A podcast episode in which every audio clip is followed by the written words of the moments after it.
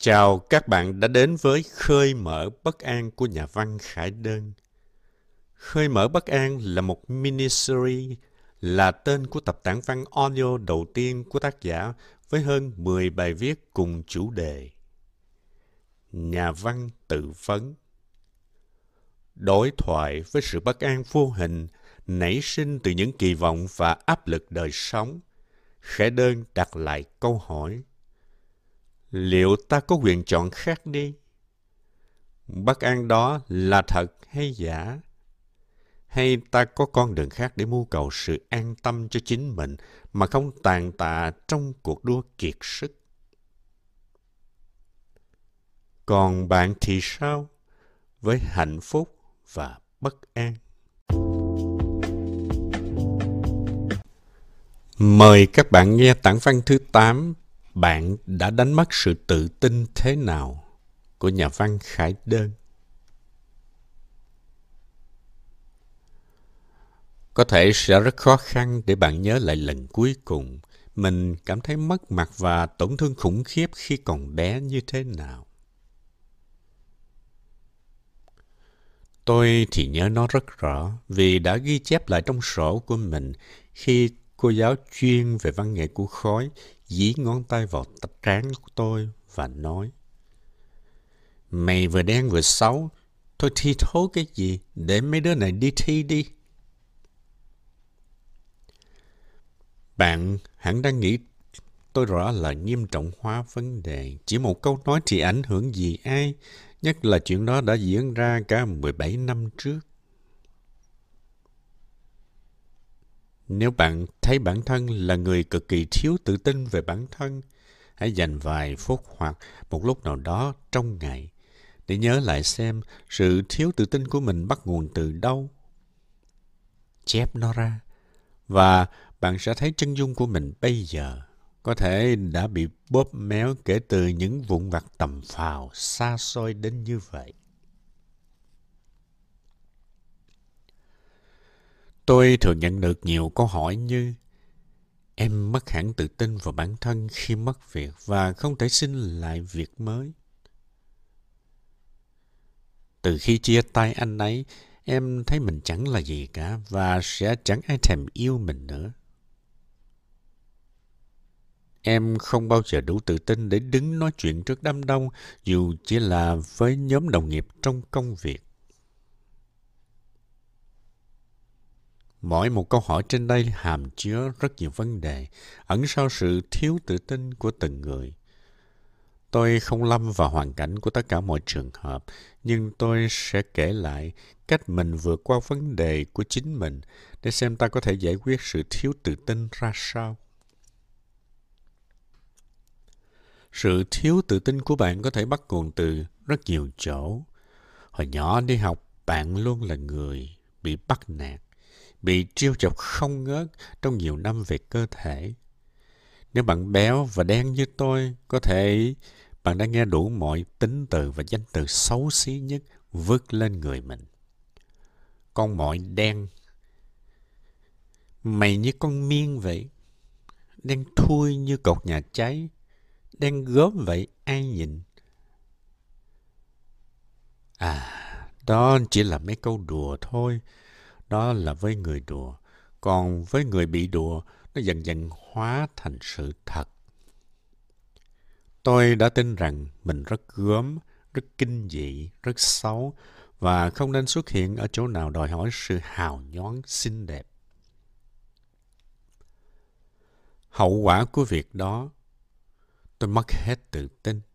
Và để khẳng định cho mọi thứ tồi tệ thêm, tôi quyết định bước sang một thái cực khác đó là giảm đạp sự bình thường của bản thân mình, biến bản thân mình thành sự cực đoan của thái cực ngược lại.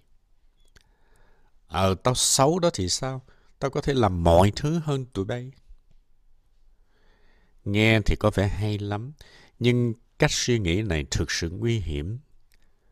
Nó khiến tôi căng thẳng, luôn muốn giành được sự thành công cực đoan, sẵn sàng trả giá đắt nhất để đạt được mục tiêu mà mình muốn. Khi ta bị ánh nhìn ruồng bỏ, ta tìm cách đâm nát ánh nhìn đó thay vì sống cuộc đời của riêng mình. Lẽ ra tôi có thể sống thật bình thường, thấy rằng cơ thể mình chỉ là bình thường như vài chục triệu người khác trong đất nước mình, tận hưởng niềm vui bình thường, chẳng có gì ghê gắt. Đằng này vì cảm giác thiếu tự tin, cảm giác thù địch với bề ngoài, tôi từ bỏ tự do được sống như một người bình thường. Có lẽ phải tới năm 29 tuổi, tức là 11 năm sau khi bị cô giáo cười vào mặt, tôi mới nhận ra mình bình thường. Sự tự tin xuất hiện trở lại vì vài điều đơn giản. Hồi đó tôi ở Thái chơi với một đám bạn người Thái. Sự cách biệt về ngôn ngữ khiến chúng tôi chỉ nói tiếng Anh với nhau. Và chúng tôi cũng không đùa giỡn về cơ thể của nhau. Đôi lần, mấy bạn người Thái đi xe đạp dài cùng tôi hay bảo tôi mặc áo tay dạ hoặc đeo tay áo để chống nắng. Bạn giải thích, để không bị cháy da và ung thư, chứ da của cậu chẳng có vấn đề gì. Và sau đó bạn giải thích, họ tránh nói về màu da của nhau vì bạn bè họ nếu đến từ vùng Đông Bắc hay các nhóm tộc người sẽ có thể đen hơn họ nên họ không đùa giỡn trên màu da của bạn bè.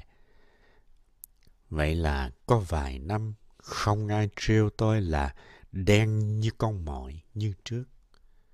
Tôi quên đi những tính từ khiến mình sợ hãi. Sau đó cùng thời gian tôi bắt đầu tập thể thao nhiều và thấy khỏe mạnh. Sự khỏe mạnh đem lại cho tôi một chút tự hào nhỏ nhỏ và thầm kín. Mình làm được việc này, mình chạy được quãng đường kia, mình có thể làm việc dài hơn một xíu không mệt. Tất cả sự tự hào đó đẩy lùi dần những ghét bỏ mà tôi từng nhấn chìm cơ thể và tinh thần mình. Cơ thể đó đang phục vụ tôi rất tốt. Nó khiến tôi yêu hơi thở, yêu di chuyển, yêu từng cảm xúc ra đời. Vậy tại sao tôi lại thù địch với cơ thể đó? Vậy là tôi tự lý luận lại và thấy mình nên tôn trọng cơ thể của mình. Có vài bạn nữ từng kể tôi nghe, các bạn không thể vượt qua sự thiếu tự tin khi sự chê bai và sỉ vả đến từ chính người thân của họ. Có một chị thường bị chồng gọi là mẹ xề nhà tớ. Anh dùng cả cụm từ, cụm danh từ đó trên Facebook mỗi khi tag chị vào post nào đó. Sau khi sinh con, cơ thể chị không còn gọn được như cũ và chị đang rất lây hoay với sự đột ngột mất dáng và tìm hiểu đủ thứ để đẹp lại, thì các anh đùa giỡn như vậy khiến chị cảm thấy tủi thân vô cùng. Một người bạn khác của tôi thường xuyên bị cha của bạn chê là thằng hô, hay cái mồm như cái má hiên. Bạn biết đó là nhược điểm cơ thể. Bạn có thể tìm hiểu đến những giải pháp như niềng răng để cải thiện gương mặt, nhưng vẫn chưa tiết kiệm đủ tiền để niềng răng. Khi bị chính cha mình liên tục đem chỗ chưa đẹp đó ra đùa giỡn, bạn chẳng còn chút tự tin nào.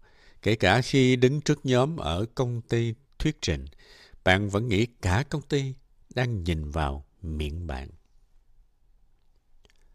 Cũng có bạn từ nhỏ luôn bị cả ba má, anh chị em họ hàng chê là lùng. Lùng quá không lấy được chồng lùng quá làm gì ăn, lùng quá không có sức khỏe đẻ con sao được. Nói chung, lùng là một bất hạnh. Nghe riết một triệu lần thì bạn đó không còn chút tự tin nào về bản thân và nghĩ mình là con bé tí hon vô dụng nhất dòng họ, thua thiệt nhất nhà, kém cỏi nhất thế gian và không xứng đáng với bất kỳ điều tốt lành gì. người thân là thành tố quan trọng rót thêm đầy bình tự tin hay đạp đổ nó sau này tôi đã thấy nhiều bạn mình trở thành cha mẹ đã hiểu vấn đề và hết sức bảo vệ con khi người ngoài chê ban bạn chê bai bạn nhỏ về ngoại hình nhưng với đứa đã trót thành người lớn như tôi thì sao đã ăn đủ những tị hiềm cười cỡ vào mạng thì làm sao người thân còn cứu gì nổi nữa còn chứ. Người thân vẫn là thành tố quan trọng nhất, giúp họ tự tin hơn hay hủy hoại chút tích cực còn sót lại trong tâm trí họ. Có anh chồng để ý thấy vợ mình mất hết tự tin sau sinh, đã chủ động đề nghị dành thời gian chăm sóc con để vợ đi tập thể dục lấy lại vóc dáng. Đó là niềm động viên quan trọng giúp chị cố gắng có vóc dáng đẹp như cũ. Có cô bạn gái sẵn sàng ngồi nghe bạn trai mình tập thuyết trình cả chục lần trước ngày anh trình bày trước nhóm chung công ty. Vì tập nhiều lần, vì nghe góp ý sửa sau mỗi lần, bạn trai đó dần quên mất nhược điểm cơ thể, là miệng khô và hay quên bài đã thực hiện bài thuyết trình tốt như anh mong muốn. Có người bạn trai đủ tinh tế để khen da em nâu như vậy, nhìn rất khỏe.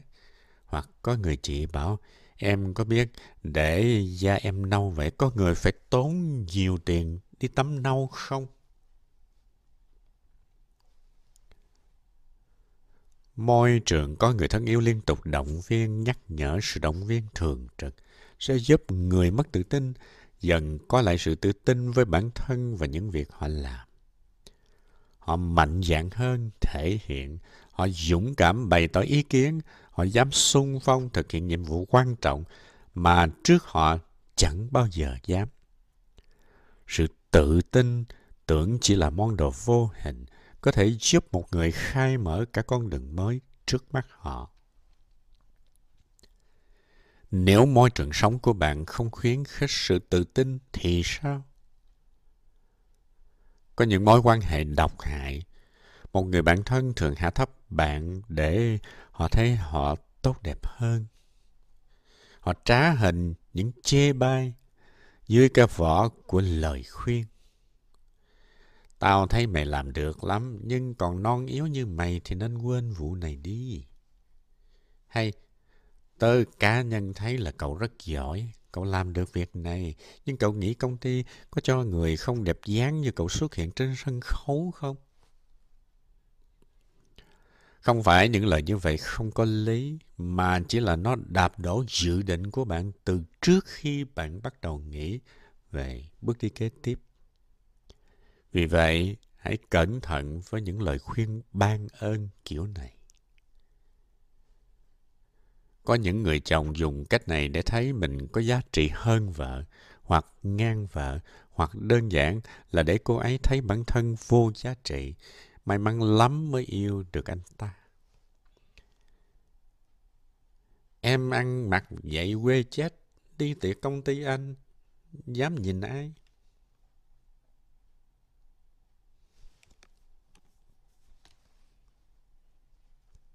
Hoặc em béo ú sệ thế này, thôi đừng có mặc mấy đồ màu mè lè lè.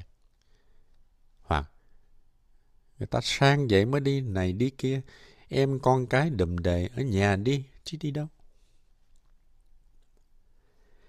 Cách này làm khu biệt phụ nữ dần trở thành con mụ trong bếp, không dám bước ra đường, sợ mình làm xấu mặt gia đình, tuổi thân vì mình thấp kém, làm chồng không nỡ mày nỡ mặt.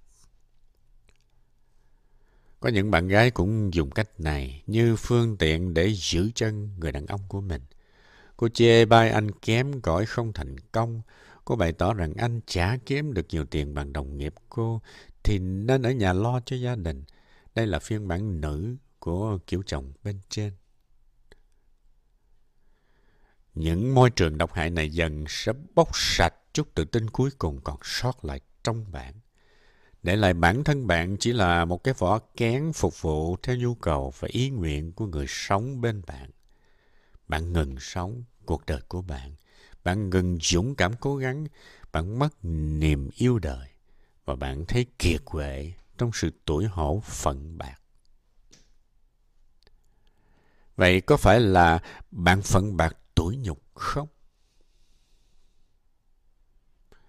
Hồi đó tôi quen một anh làm từ thiện. Anh đến thăm một em bệnh nhân bị cắt bỏ hai tay. Em ấy bảo cuộc đời bất công với em. Tại sao lại là em? Em không thể sống nữa. Anh dắt bạn đó đến nhà một người bạn bẩm sinh không có cả hai tay, mà chỉ có chi tới cùi chỏ. Anh ấy là một nhà thiết kế. Anh nhờ người bạn đó chỉ em cách tự đánh răng, tự cầm muỗng, tự ăn, tự thay quần áo, dù chỉ có cùi chỏ. Anh chỉ nói với em bệnh nhân vài điều. Thứ nhất là cuộc đời không bất công với em, vì có nhiều người cũng gặp vấn đề như em chứ không phải em là đứa duy nhất. Thứ hai là hãy nhìn người khác khắc phục sự cố đó, em cũng có thể làm được. Sau rất nhiều tháng tập luyện thì bạn bệnh nhân cũng đã tự chăm sóc cuộc sống của bạn được như hồi còn tay, dù vất vả hơn. Đó là cách giữ gìn và tăng cường sự tự tin của bản thân. Ta cần có sức khỏe tốt để thấy tự hào về cơ thể. Ta cần có người đủ nhiệt tình và tốt đẹp động viên ta. Khẳng định liên tục là ta bình thường và tốt đẹp, như cách anh bạn tình nguyện tôi làm. Và cuối cùng ta cần hành động. Hành động có thể thay đổi tất cả những sự tự ti cùi bắp nhấn chìm ta. Nếu bạn thấy mình thuyết trình chưa tốt, hãy tập nó 10 lần trước ngày thuyết trình. Nếu bạn thấy mình bị chê bai về cách ăn mặc, hãy hỏi người giỏi về ăn mặc chỉ dẫn mình cách ăn vận đúng đắn theo hoàn cảnh. Nếu bạn bị cười vì cơ thể bạn không giống người xung quanh, hãy nhớ rằng bạn bình thường. Nếu bạn đang thui như tôi, thì hãy nhìn ra đường để thấy cả ngàn bạn khác cũng đang y hệt tôi. Nếu bạn lùn thật lùn, hãy nhớ rằng hồi xưa mình đi học, đứng kế mình có ít nhất năm cái đứa lùn y chang. Mình có quái gì mà khác biệt dị thường đâu. Nếu ai chê bạn, hãy bảo họ ngừng nói, vì bạn cảm thấy bị tổn thương. Bạn không thích nghe những lời ác ý như vậy. Đó có thể là khởi đầu của sự tự tin mà bạn đã chôn vùi nhiều năm.